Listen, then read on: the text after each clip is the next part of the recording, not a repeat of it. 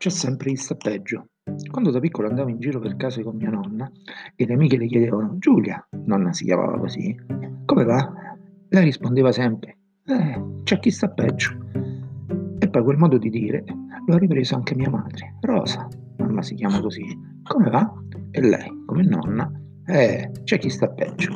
Ed io, siccome ormai ero un po' più cresciuto e cominciavo a capire come andava il mondo, tra me e me dicevo, ah ma, ma c'è pure chi sta meglio, eh?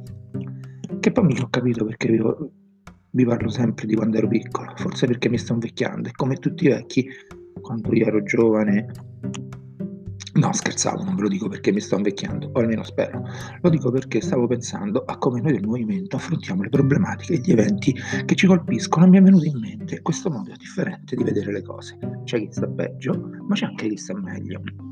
Tutto dipende dalla prospettiva dalla quale guardiamo le cose. Se guardo sempre le cose dalla prospettiva di chi sta peggio, vivrò sempre con un senso di inferiorità, mentre se guardo dalla prospettiva di chi sta meglio, sarò sicuramente più felice e consapevole della mia fortuna. Forse è per questo che nonna prima e mamma dopo rispondevano alla fatidica domanda con c'è chi sta peggio che poi, guardando dalla prospettiva di chi sta meglio, si riesce anche a vedere cosa hanno gli altri, meno di te, i loro problemi, le loro falle, capacità che noi del movimento sembriamo non avere. Viviamo sempre in una sorta di stato di inferiorità e invidia rispetto agli altri.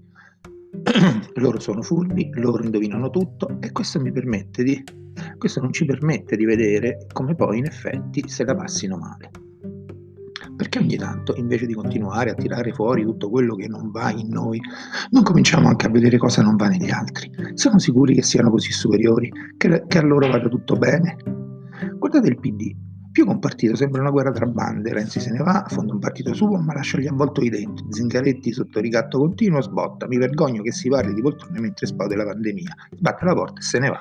Guardate che quello che ha detto è di un'attività assurda, per non parlare poi dei sondaggi Vogliamo parlare di Renzi? Si sente un semidio, fa un bordello enorme, sfascia tutto, ma alla fine gli rimangono in mano solo i cocci. Voleva distruggere il movimento, poi arriva Conte, il movimento schizza le stelle, voleva il MES, voleva riscrivere il recovery e tutti sa- sapete com'è finita, senza contare che poi, senza contare poi la questione Arabia. Che succederà ora che se ne parlerà in Parlamento? Vogliamo parlare di, di, Salvini? Da apriamo tutto a chiudiamo tutto, da in Svizzera basta portare un foglio e ti danno fino a 500.000 euro a, a niente perché non parla più, anzi sì, ma tutti sappiamo che farebbe più bella figura a non parlare.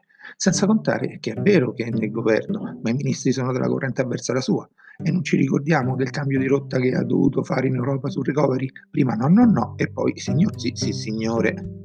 Vogliamo parlare della Meloni che sta all'opposizione ma non può farla perché altrimenti va a dar fastidio agli amici degli amici? Non gli è rimasto che chiedere di riaprire le palestre e raccomandarsi a Cartabia per la riforma a buona fede. Chissà come mai, ma si sa, ognuno ha i suoi problemi da risolvere. Insomma, la vogliamo smettere di guardare sempre solo le cose che non vanno? Vogliamo smettere di piangere, piangere, piangere? La vogliamo smettere di pensare che tutti siano più bravi di noi, tutti meglio di noi? Il fatto che non si mettano a lavare i panni sporchi in piazza come facciamo noi, non vuol dire che se la passino poi così bene. E quando ci chiedono come va, vogliamo incominciare a rispondere, eh, c'è chi sta peggio, perché c'è veramente chi sta peggio, lo dicono i fatti.